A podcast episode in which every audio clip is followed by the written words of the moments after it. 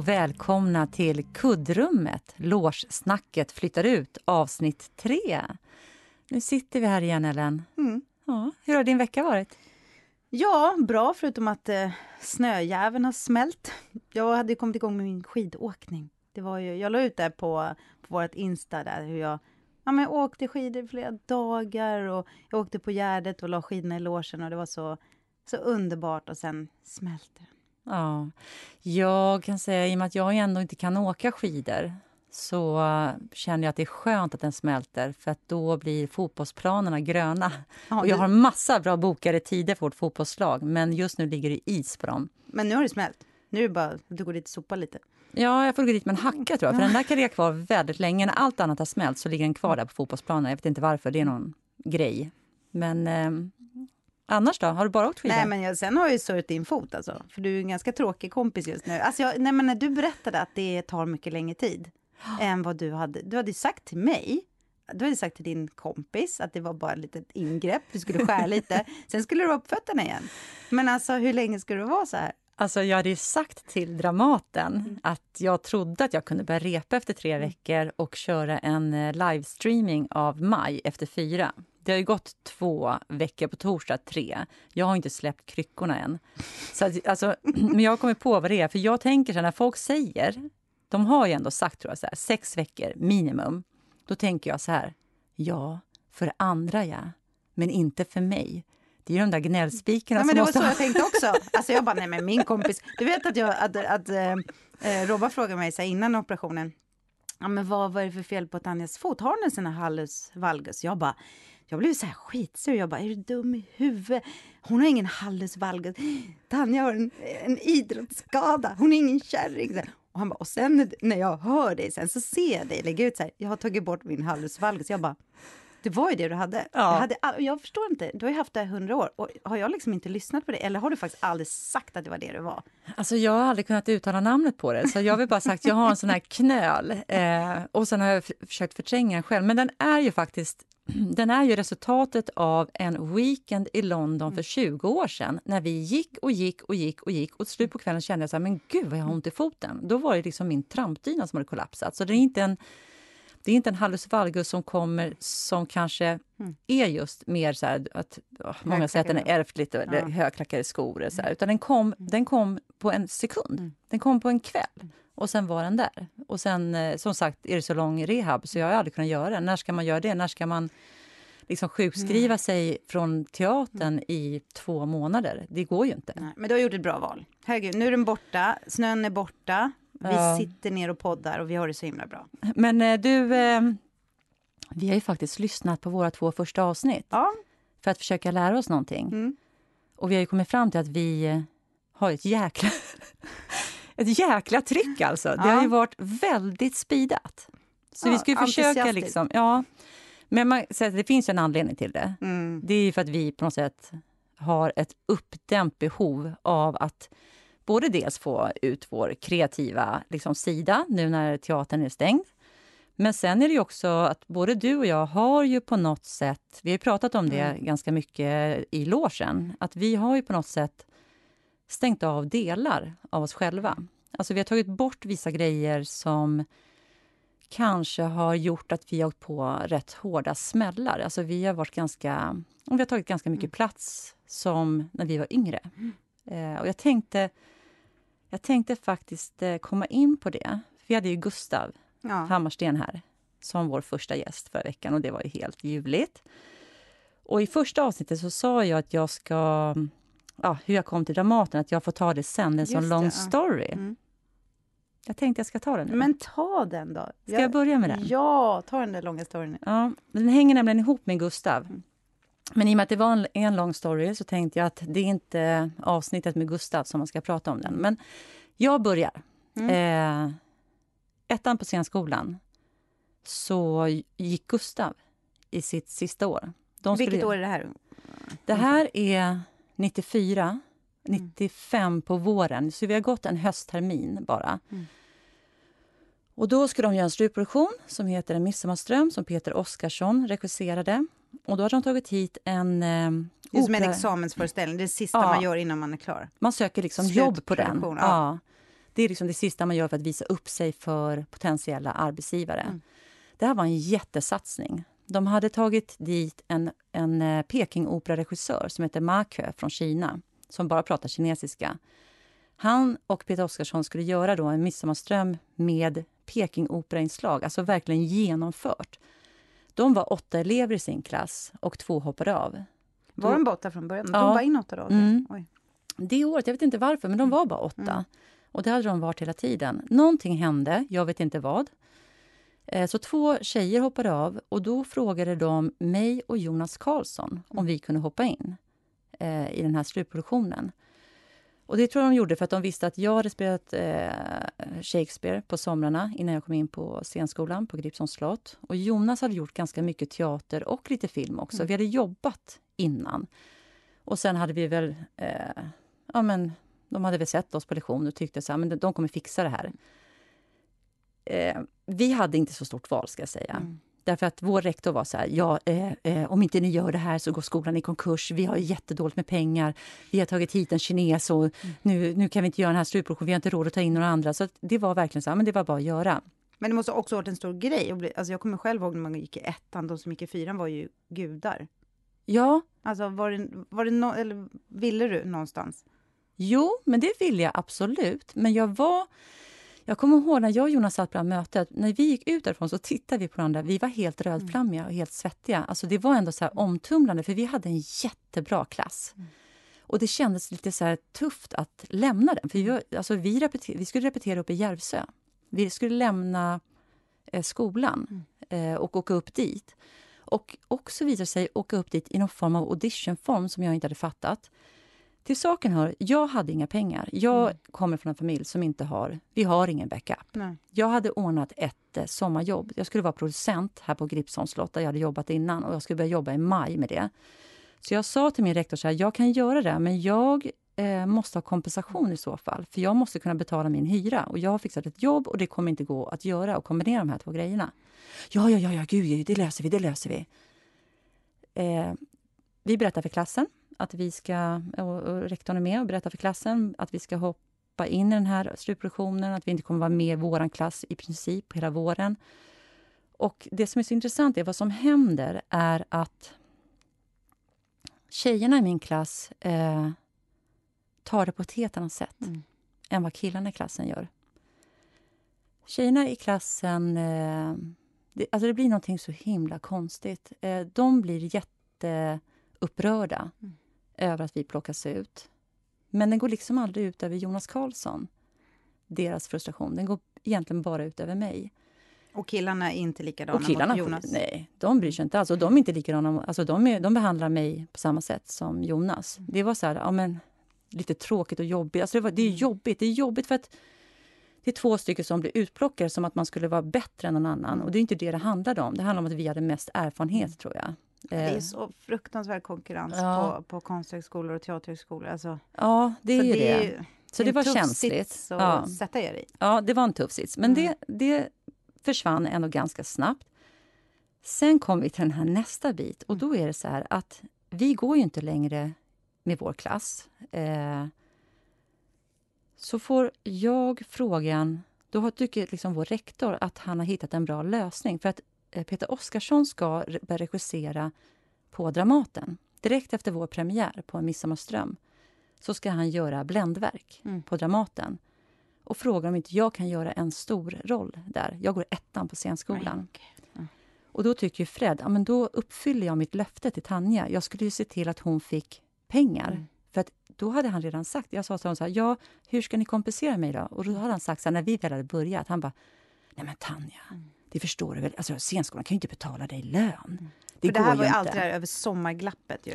Det var det, eller man ja, fick inte studielån över sommaren. Nej, man fick ett halvt i maj och ja. ingenting under sommaren. Så det kanske är så fortfarande, jag har faktiskt ingen aning. Nej, det har inte jag heller. Jag tycker det, var, det, var ju det var en det sån var jäkla tuff mm. stress, alltså, att man inte hade pengar där i mm. maj, juni. Men hur löste han? tänkte så här, då kan ja, men då jobb, tänkte han så här, perfekt, då får hon ett jobb på Dramaten. Så jag har jag liksom jag behöver inte jag bekymra mig över Nej. mitt löfte att kompensera henne Och när skulle den lönen kicka in då? Ja, men den skulle kicka in i maj då. Vi ska okay. börja repa i ja. maj. Mm. När det här händer, mm. då kommer liksom nästa steg.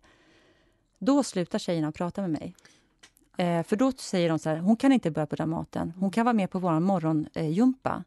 Men jag, grejen var att jag hade redan fått veta att jag inte var välkommen på lektionerna. För jag hade sagt så efter premiären att jag kan ju börja komma på, liksom, jag kan inte vara på alla lektioner i och med att vi spelar varenda kväll. Mm. Den var som ett, alltså, det var som ett fotbollsmatch. Var det på Orionteatern? Det var på Orionteatern. Jag såg den. Ja. Vad konstigt. 95, jag tänker inte att jag spelade teater då, men jag såg den. Ja. Jag kommer ihåg. Alltså, den var, jag tycker den var skitbra och den blev ju den blev ju en jättesucke, mm. vilket inte gjorde saken bättre mm. egentligen. Det, ja, var, det var en stor all... upplevelse. Det är det där rummet också, ja. och det speciella. Det var ja. jätte, jättebra. Och de här musikerna som ja. så här, ding, ding, ding, ding, ding, do, do, do. Alltså den var så jäkla rolig att spela. Men, men, hur fick du reda på det här att du inte fick komma på lektionerna? ja, men det fick jag meddelande att eh, nej, de ville inte att jag skulle komma på lektionerna. Men sen när jag fick jobb på Dramaten, då skulle jag absolut vara med på den här morgongympan som är klockan nio på morgonen. Eh, en timmes, man har alltid en timmes ja. fysisk uppvärmning ja. inför skoldagen. När man ska andas genom analisakralet. Ja, exakt. Jag hittar aldrig det där hålet. nej, nej. Eh, och eh, nej, men det här var så hemskt, för att det här var liksom, det här var en, mina bästa vänner. En av mm. dem hade jag liksom gått spegelteater med innan. Jag hade liksom varit min bästa vän i två års tid och vi var så glada att vi kom in i samma klass. Eh, det, var, det var liksom jag har aldrig varit mobbad när jag var liten. Jag har alltid tillhört den här högstatusklicken. Så jag har aldrig känt riktigt vad, vad utfrysning och mobbning är. Men det här var som... Sa de det direkt till dig? Nej, men jag fick reda på det via... Alltså, jag tror vi kommunicerade via någon lärare eller via rektor eller någonting. Att, men jag fick veta att jag var inte välkommen på de där lektionerna men sen när jag fick jobb på Dramaten tyckte de att jag skulle vara med på morgongympan och därför kunde jag inte vara på Dramaten. Eh, och hela tiden så var Jonas alltid välkommen överallt. Medan när jag kom in i omklädningsrummet så gick folk. När jag kom och satte mig i soffan så gick folk. Eh, det var så sårigt och så vidrigt. Och jag kände mig så smutsig. Det var det jag skulle känna. Alltså det var det som var så jobbigt. Jag kom... Jag kände mig så smutsig. Mm. För jag visste, jag visste att jag inte... Jag hade inte varit dryg. Det kan man tänka sig. Om jag hade gått omkring och varit så här jag ska vara där, jag ska mm. vara mer än här. Jag, ska vara... jag, jag höll så himla låg profil. Jag försökte verkligen att inte liksom... Eh, alltså jag var inte, det var inte att jag gick runt och drygade mig. Det var inte det det handlade om. Jag kan säga vad som hände sen var ju att när vi skulle ha... Prem jag gjorde den här mm. eh, på Dramaten. En vecka innan premiären så eh, var vi på... Då, då tror jag... Undrar om det var kommer inte ihåg när vi hade den här premiären, men då hade vi kväll. Jag hade börjat komma på några lektioner, för vi hade väl slutat spela kanske Midsommarström. Och så var vi på det som förut var liksom gamla DI uppe vid Filmhuset och lyssnade mm. på en radiodokumentär. Och då var en dokumentär som var så himla bra. Jag kommer inte ihåg vad det handlade om. Men jag blev så berörd av den så att jag svimmade. Mm. Och det var för att jag hade sån stresspåslag. Mm. Så att jag svimmade och det var tror jag, en eller två veckor innan vi skulle ha premiär på Bländverk. Så det måste ju ha varit en måndag då, i och med att jag var ledig. Och så var de så här, vad ska vi göra? Och jag sa så här, ta mig till Dramaten, ta mig till Dramaten, det finns en mm. sjuksyrra där. Mm. Så de kör mig på något konstigt, jag minns ingenting, mm. till Dramaten. Och så träffar jag vår sjuksyster Else. Mm. Och så säger hon så här, ja, och så lugnar jag ner mig. Och så fort hon började prata om premiären på Bländverk, då tuppade jag av igen. Så slut ringde hon en ambulans. Va? Ja, förstår du? Jag, går, jag du vet, jag går ettan på scenskolan, ska göra mitt första jobb där. Ligger alltså, du kände inte redan då att du skulle söka juristlinjen eller någonting? Det var inga så här varningsklockor? Nej, alltså, nej men det var så, jag hade varit så stressad av det här under hela våren. Och sen, jag bara nej, nej, nej, nej, inte ambulans, nej, nej, nej, nej absolut inte. Jag, jag tar en taxi. Hon bara nej Tanja, jag gör inte det. Du måste åka in och kolla vad det här är. Du, det. Så kom de så här, upp med båren, spänner fast mig, åker ner med hissen och kör iväg mig. Och då säger jag sen efter vi har kommit kanske några kvarter, jag bara, hörni, hörni, ni kan släppa av mig nu. Jo, släpp av mig bara. Det där, det där var helt onödigt. Och de var så här, nej men vi, vi får inte släppa nej. av dig. Alltså jag tyckte alltid var så pinsamt, Men det var ingen kompis som följde med ambulansen? Nej, nej, nej. nej, nej, nej, nej det kanske man inte får. Ja. Nej, och det var ingen som hade följt med mig till Dramaten heller. Jag kommer inte ihåg vem som tog dit mig. Ja, det var det. Jag eh, trodde någon hade tagit dit dig. Nej. Ja, någon måste ju ha gjort det, eller om mm. de bara satte med en taxi. Jag kommer inte ihåg faktiskt. Men det var ingen där. Men jag tror att det blev en vändpunkt, för jag tror att de såg hur skör jag hade blivit. Mm. Och sen ska jag säga så här, jag älskar mm. Min klass från mm. scenskolan. Det är den bästa klassen. Mm. Eh, Och det var därför det tog så hårt. Mm. Och sen när det här hade lagt sig, när det här var över och jag var tillbaka 100% i klassen igen, så pratade jag med tjejerna en och en. Verkligen så här, vad hände? Så här uppfattar jag det. Eh, jag blev väldigt ledsen, jag blev stressad. Och sen, jag tror att jag hade sånt där gråtsamtal med var och en där de kunde förklara vad som hände i dem. Och det var massa saker mm. som jag inte visste om som hade hänt. Det var en jättekär lärare till oss som vi fick reda på att hon hade cancer. Mm. Det var ja, alla saker så här kring att vi var en sån jäkla tajt klass redan från ettan. Och att någon slet sönder oss, att de skapade en massa saker som, som vi inte hade bett om. Så att allt blev liksom ska jag säga 100 försonat redan i tvåan på scenskolan. Vilket var otroligt skönt. Och sen så gjorde vi massa roliga saker ja, framöver. Och sen som du faktiskt redan har nämnt, hundenklassen. Och ja, har vi nämnt du... den i podden? Eh, ja, jag tror att jag nämnde det någon gång faktiskt. För, för ja. jag vet ju också, din klass eh, är ju väldigt känd. Och, och vi, vi pratade med Staffan Göte häromdagen. Mm. Och då sa vi det till honom också, att han har gått i hundenklassen. Men eh, så vi utifrån, som gick eh, i de här på scenskolan ungefär samtidigt, vi, vi tyckte att ni var en fantastisk klass. Men det du berättar är ju fruktansvärt att, att du skulle bli utsatt för det här. Och fantastiskt att ni reparerade. Jag menar, ni måste ha blivit stärkta av det. Och ni som kvinnokollektiv måste ha lärt er en hel del av det. Ja, men jag tror det. Jag tror att liksom, i och med att vi kunde ta oss igenom den, mm. då får man liksom en fördjupad relation, tycker jag. Eh, och vi har varit tvungna att återkomma till den. Alltså det fanns saker här som de inte visste om. Till exempel det här att Fred hade lovat mig en mm. ersättning. Mm. Det förstod jag på Magnus Kreppers 50-årsfest när jag stod och pratade med en, en mm. Eh, tjej från scenskolan, alltså från klassen. Och berättade, hon bara, va? Vad sa du? Hade han lovat dig pengar? Mm. Det, jag berättade aldrig det där och då, för jag kanske också skämdes för att jag inte hade pengar, för att jag eh, var så utsatt ekonomiskt. Mm. Men det, det, finns saker som vi har återkommit och jag liksom älskar att träffa men min vad, klass. Men, men alltså ledningen på skolan, för det är väl det som, som såg de att du kom utanför? Tog de något ansvar? Kunde de förstå? Var de helt aningslösa? Nej, det var de inte. För Vi pratade om det och jag tog även upp det. Jag sa att jag tycker det här känns helt eh, förjävligt att Jonas Karlsson får ett bemötande och jag får ett annat bemötande. Och Jag upplever att det är verkligen för att jag är tjej. Mm.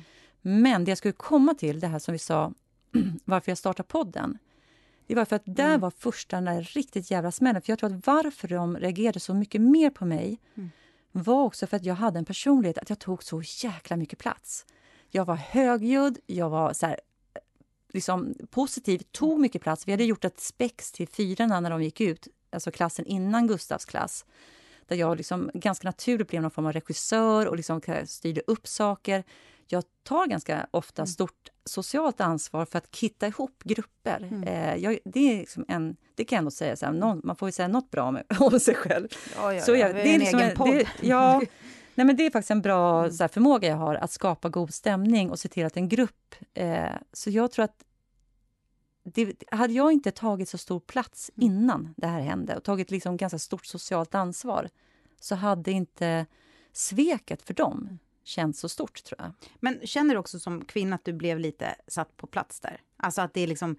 Eh, att det har påverkat dig efteråt, att du fattar, okej, okay, det här är ramen, jag ska inte gå utanför det här, för då kan jag bli straffad.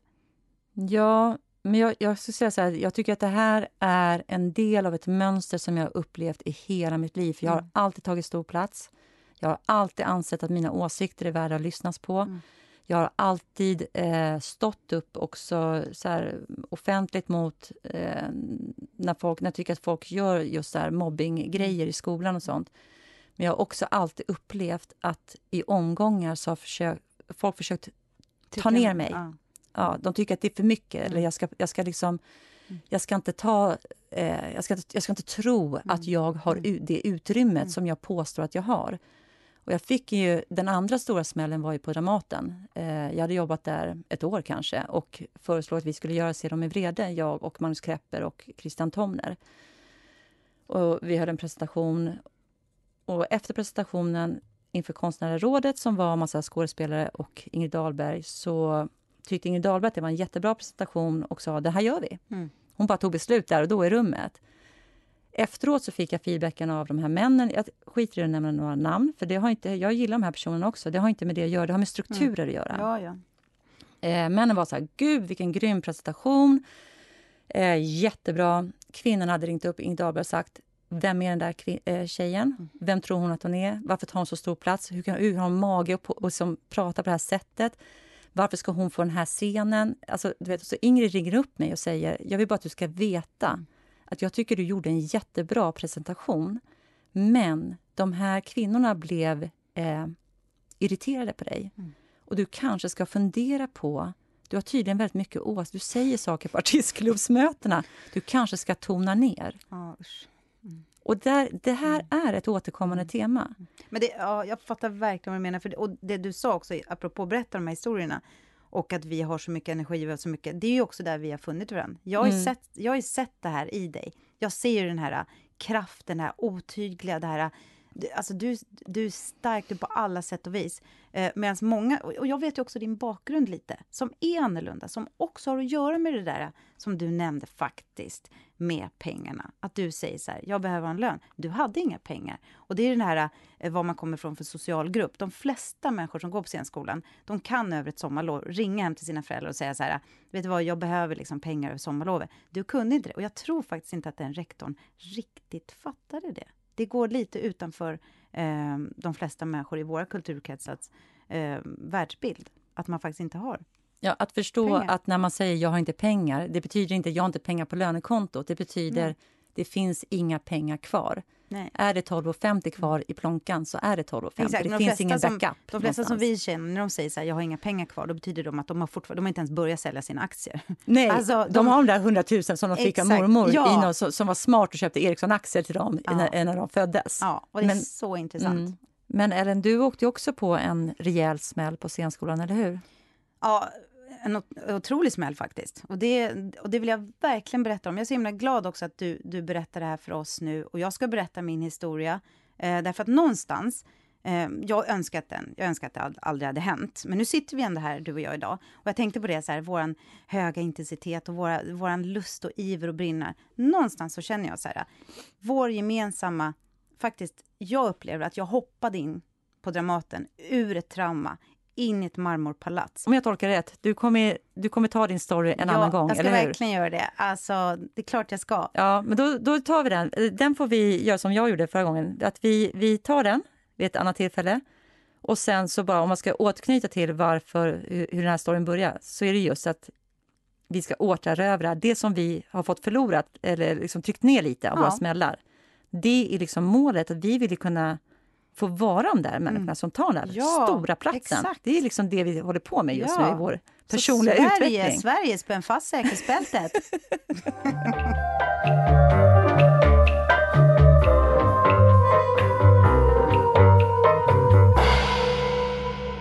Och apropå konstnärliga högskolor så kan vi inte, eller vi vill inte låta bli att eh, kommentera och prata och debattera lite och komma med några infallsvinklar på det som faktiskt händer på Konstfack just i dagarna. Tanja, vad är det som händer på Konstfack? Ja, men det börjar med en debattartikel i DN som Sara Kristoffersson, professor i designhistoria och kritiker i DN, eh, skrev om ett kollektiv som mm. heter Brown Island. Och om man läste bara första så var det som att konflikten handlade om att de ville döpa om en, deras konsthall som heter Vita havet mm.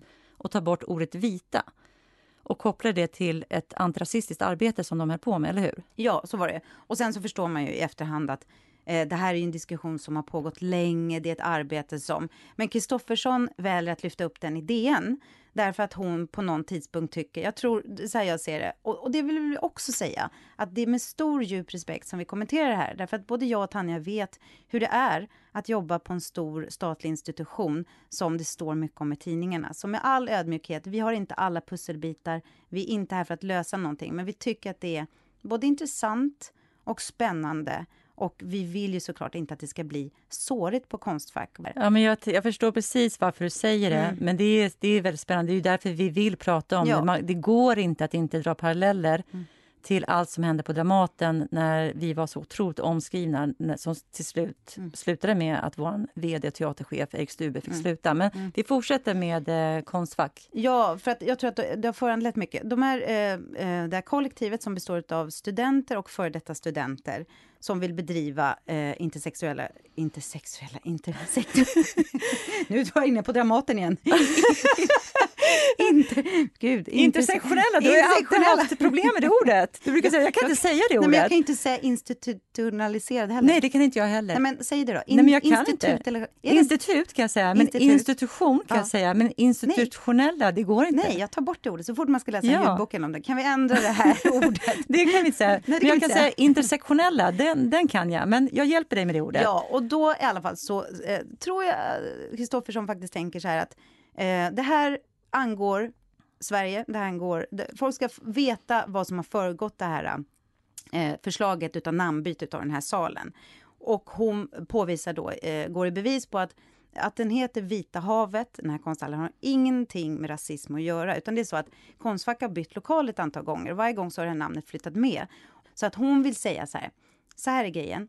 Eh, det här namnet har ingenting med rasism att göra. Hon går ut och säger det. Eh, Brown Island har ju sin åsikt. De säger att det är inte bara det vi vill diskutera. Jag tycker att båda de här gör rätt. De, de gör det de ska.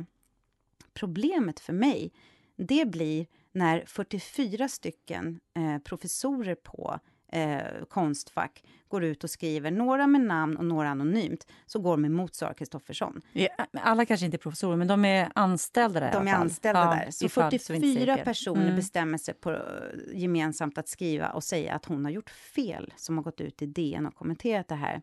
Och då drar man öronen åt sig. Man kan tycka vad som helst i sak och det här är en diskussion som är superintressant och nu sitter vi och pratar om, jag tycker ju i, i slutändan så har det här varit otroligt positivt att hon skrev om det, att det har fått så mycket uppmärksamhet. Men det jag är eh, orolig för, upprörd över, det är att, eh, och det är också såna grejer som, nu berättade inte jag min sak om Teaterhögskolan, men att eh, för mig är det mobbing. För mig är det eh, inte så man gör. Mm. Men jag tänker, jag tycker det är så himla många lager det här. Jag är verkligen, alltså den här veckan, vi har inte gjort annat än att läsa de här debattartiklarna. Mm jag tycker att det är intressant liksom, flera saker. För det ena är sakfrågan. Mm. Och det är ju liksom som sagt ja, men sakfrågan om det här rummet och som kanske inte handlar om rummet utan handlar om en lång process de håller på med. Sen kommer den här som du säger, ja, men hur känns det när 44 medarbetare går ut gemensamt och skriver en artikel. Ja, och att hon inte ska skriva om det, det att inte ja. ta det utanför. Men sen kommer det ja. andra som jag reagerar på, Ellen. Ja. Och det är att det är debattartikel efter mm. debattartikel. Mm. Alltså det är så många som skriver. Mm. Och sen så ser man kommentarer på Facebook mm. där folk hakar upp sig på just det här namnbytet. Mm. Och så blir det ganska raljant, att man mm. säger så här, ja, då kan det inte heta Röda havet heller. Och hur ska vi göra med ett, ett, ett rött hus med vita knutar? Ska, ska det ta bort vita knutar då? Alltså det är någonting i det där det kommer till en punkt där jag känner så här, ah, men det här handlar inte längre, alltså vad är det här? Och det var då som vi sa så här, vi måste läsa den här boken Vit skörhet. Men det här kanske är den boken jag har letat efter. För att jag vill vara en person som är en del av lösningen till att få bort rasism och sånt. Men jag, jag har också känt att jag någonstans inte har att jag är en del av det, men jag har inte kunnat liksom sätta ord på det eller mm. förstå heller mekanismerna. Så när jag såg att den här boken skrevs tänkte jag att det är en bok jag ska mm. läsa. Och när den här debatten började, då kände jag verkligen så här, nej men nu måste jag bara skaffa den här boken. Och så har jag börjat läsa, jag har inte hunnit läsa klart hela boken, det har ju du gjort. Jag har läst klart den, ja. Så det är lite synd. Mm. Eh, men jag tycker att det är precis, mm. Eh, jag tycker att det är någonstans att vit skörhet hänger ihop med den här debatten. Så inte, om jag, om jag lyfter liksom, efter att Sara Kristoffersson skrev sitt debattinlägg, efter att den här motdebatten kom och efter att Brown, Brown, Brown mm. Island mm. uttalade sig, så är det de andra eh, debattörerna mm. som jag reagerar på. Det är så här, vad är det som gör att de är så tvärsäkra mm. på sin åsikt i den här frågan? Hur, hur, hur kan de skriva så pass raljant mm. och på ett sätt ändå så förlöjliga Brown Island och förminska det till det här namnbytet? Men det håller jag verkligen med om, eh, Tanja. Jag, blir bara rädd när jag ser att de, här, de som inte går hem och läser vit skörhet eller de som inte jobbar på institution, då blir det så lätt att säga så här, jaha gud, de vill byta namn, är de dumma? Det tycker jag är så synd. Ja, men jag fattar vad du menar. Och det har ju varit några som har skrivit i mm. debattartiklar att, att, man, eh, att, att de gör sig själva en otjänst mm. genom att, eh, att, att haka upp sig på ett namn som innehåller ordet vit. Mm. Men ska jag bara, för det finns ju faktiskt massa läsare som inte har, eller lyssnare som inte har läst Vit skörhet. Ja, jag tycker att definitionen, alltså det är en bok som heter Vit skörhet. Under rubriken är Därför är det så svårt för vita att prata om rasism. Och Det är Robin DiAngelo som har skrivit. Jag vill bara läsa, mm. nu får ni ha tålamod, men jag vill ändå bara läsa vad hon, så att man förstår vad vi pratar om, begreppet ja. vit skörhet. Hon skriver så här om själva begreppet vit skörhet. Vi ser varje ifrågasättande av vår rasmässiga världsbild som ett ifrågasättande av självaste våra identiteter som goda moraliska människor. Därför betraktar vi varje försök att koppla ihop oss med det rasistiska systemet som ett obehagligt och orättvist moraliskt påhopp. Minsta rasmässiga stress är outhärdlig. Blotta tanken på att vår vithet skulle spela roll utlöser ofta en rad försvarsreaktioner dessa kan omfatta känslor som ilska, rädsla och skuld och beteenden som argumenterande, tystnad eller att vi drar oss undan från den stressskapande situationen. De här reaktionerna bidrar till att återskapa balansen för vita då de avvärjer ifrågasättandet, återställer vårt rasmässiga lugn och bevarar vår dominanta ställning i rashierarkin. Jag konceptualiserar den här processen som vit skörhet. Mm. Och jag tycker att flera av de här debattartiklarna som har kommit liksom i mm. kölvattnet är exakt den här mm. reaktionen. Man blir så stressad av... Alltså, det skriver hon också i boken. Rasism är liksom inte enskilda händelser. Det är liksom en gruppdynamik. Det är strukturer. Och att bara förstå att när vi förminskar Brown Island. För det, det mm. som det bygger på det är en 13 sidor lång essä som jag tyvärr inte har kunnat hitta mm. på nätet, som är mycket större projekt. När vi förminskar det till ett namndebatt mm så har vi gjort precis det här, vit skörhet. Jag tror att hon har haft en otroligt bra redaktör, för att hon har ju jobbat ute i workshops med vita människor för att eh, hjälpa dem att förstå att vit är en ras. Så hon har ju så mycket frustration och hat mot vita. Eh, och, och, och, det är också jättehemskt. Och det vänjer man sig vid efter ett tag. Att det är ras, ras. Vi pratar ras, ras. Och det har ju vi fått lära oss att man inte ska göra. För Homo sapiens sapiens är ju vi, vi, är inte olika raser. Så det där är så här, men det får man ta i boken på något sätt. Men det är någonting man studsar på jättemycket. Men, eh, men sen har hon då skrivit av sig massa saker. Det finns ju no jag, jag tycker så här, läs boken till kanske kapitel 8 eller 9 tror jag att det är. Sen kommer hennes rage mot vita kvinnor som, som är jätteobehagligt. Där hon säger då att eh, vita kvinnor kan inte gråta över svarta därför att vi i princip eh, har arvsynd. Därför att vita kvinnor har orsakat svarta män så mycket. Så att jag skulle säga, och det är faktiskt obehagligt eh, på ett väldigt speciellt sätt. Men början av boken, jag lärde mig tillräckligt mycket för att den ska vara värd att läsa. Så jag vill också jättemycket rekommendera den. Ja, men du var intressant att du sa det, för jag kom ju bara till kapitel 8, så jag har allt det kvar och nu måste jag läsa de ja. sista eh, avsnitten ändå, bara ja. för det. Och vi och sen, kan återkomma till den där också. Absolut, och sen ska vi säga att den är skriven för en USA-kontext. Ja. Så man får ju alltid liksom, mm. vi har inte samma historia, så det får man försöka översätta till sin egen. Nej, men vi har vit skörhet. Men vi har vit skörhet, mm. definitivt. Mm.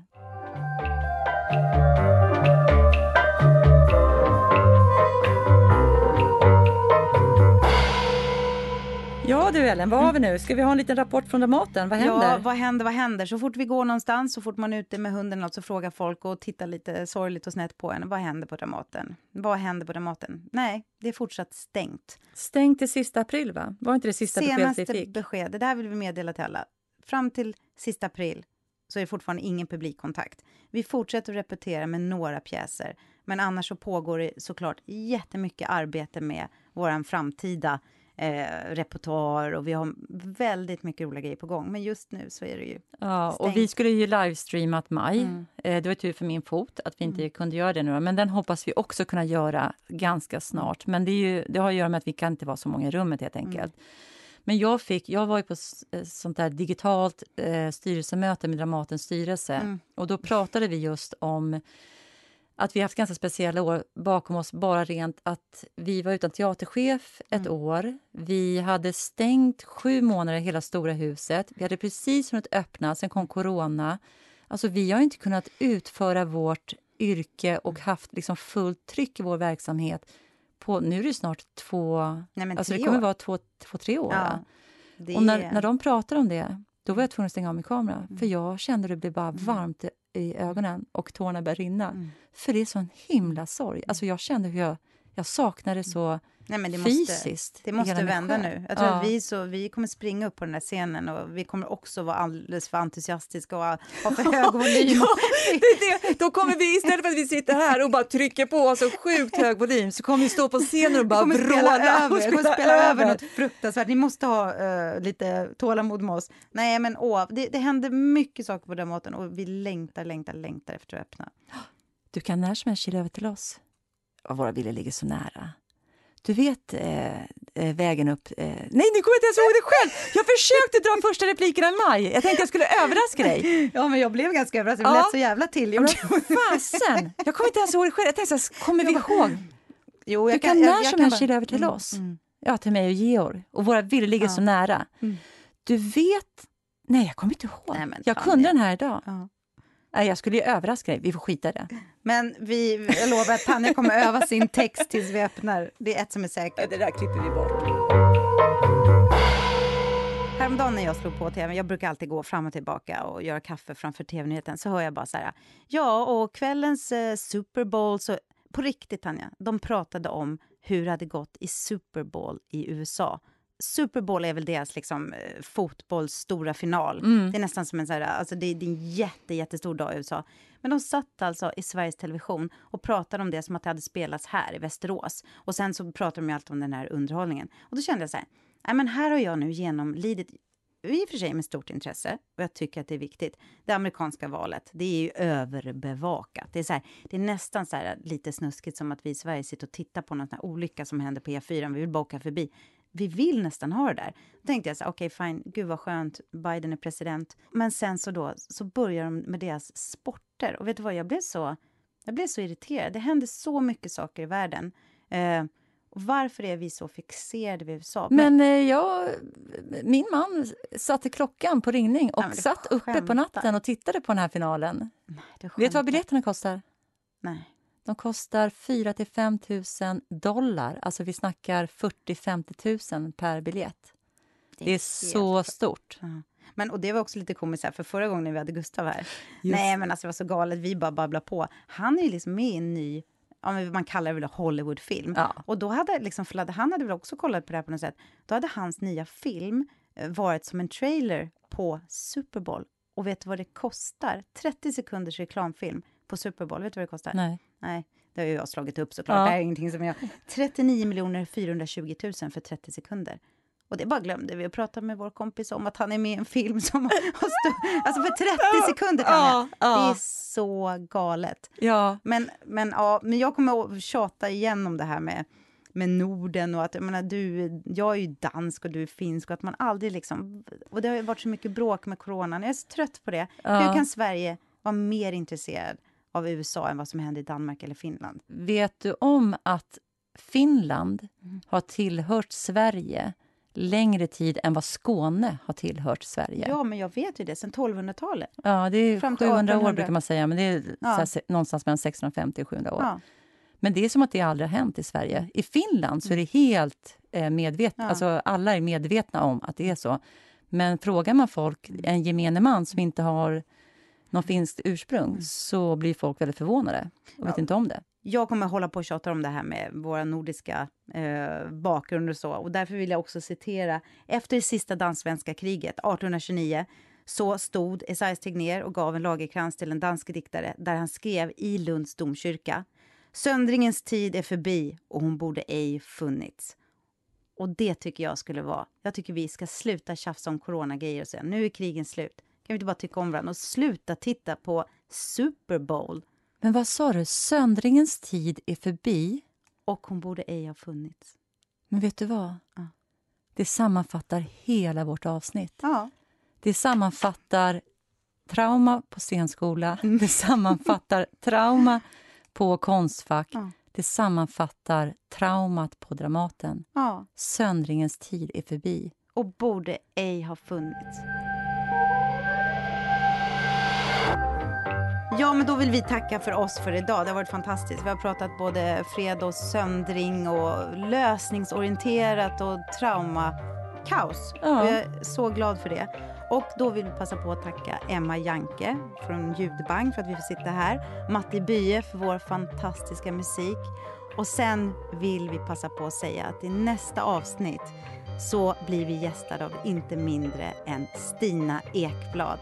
Det är så stort för oss, vi är så glada. Det är så ära att hon kommer hit och vi kommer tala om hennes bok. Vi kommer utgå från den. Här brusar strömmen förbi från 2020. Så är ni på, ni, det är en fantastisk bok. Vi är djupt rörda. Jag kommer läsa den igen och sitta och stryka under. Så vill ni, så läs den innan. Stina Ekblads bok, den finns eh, både inläst och så finns den att köpa i bokhandeln.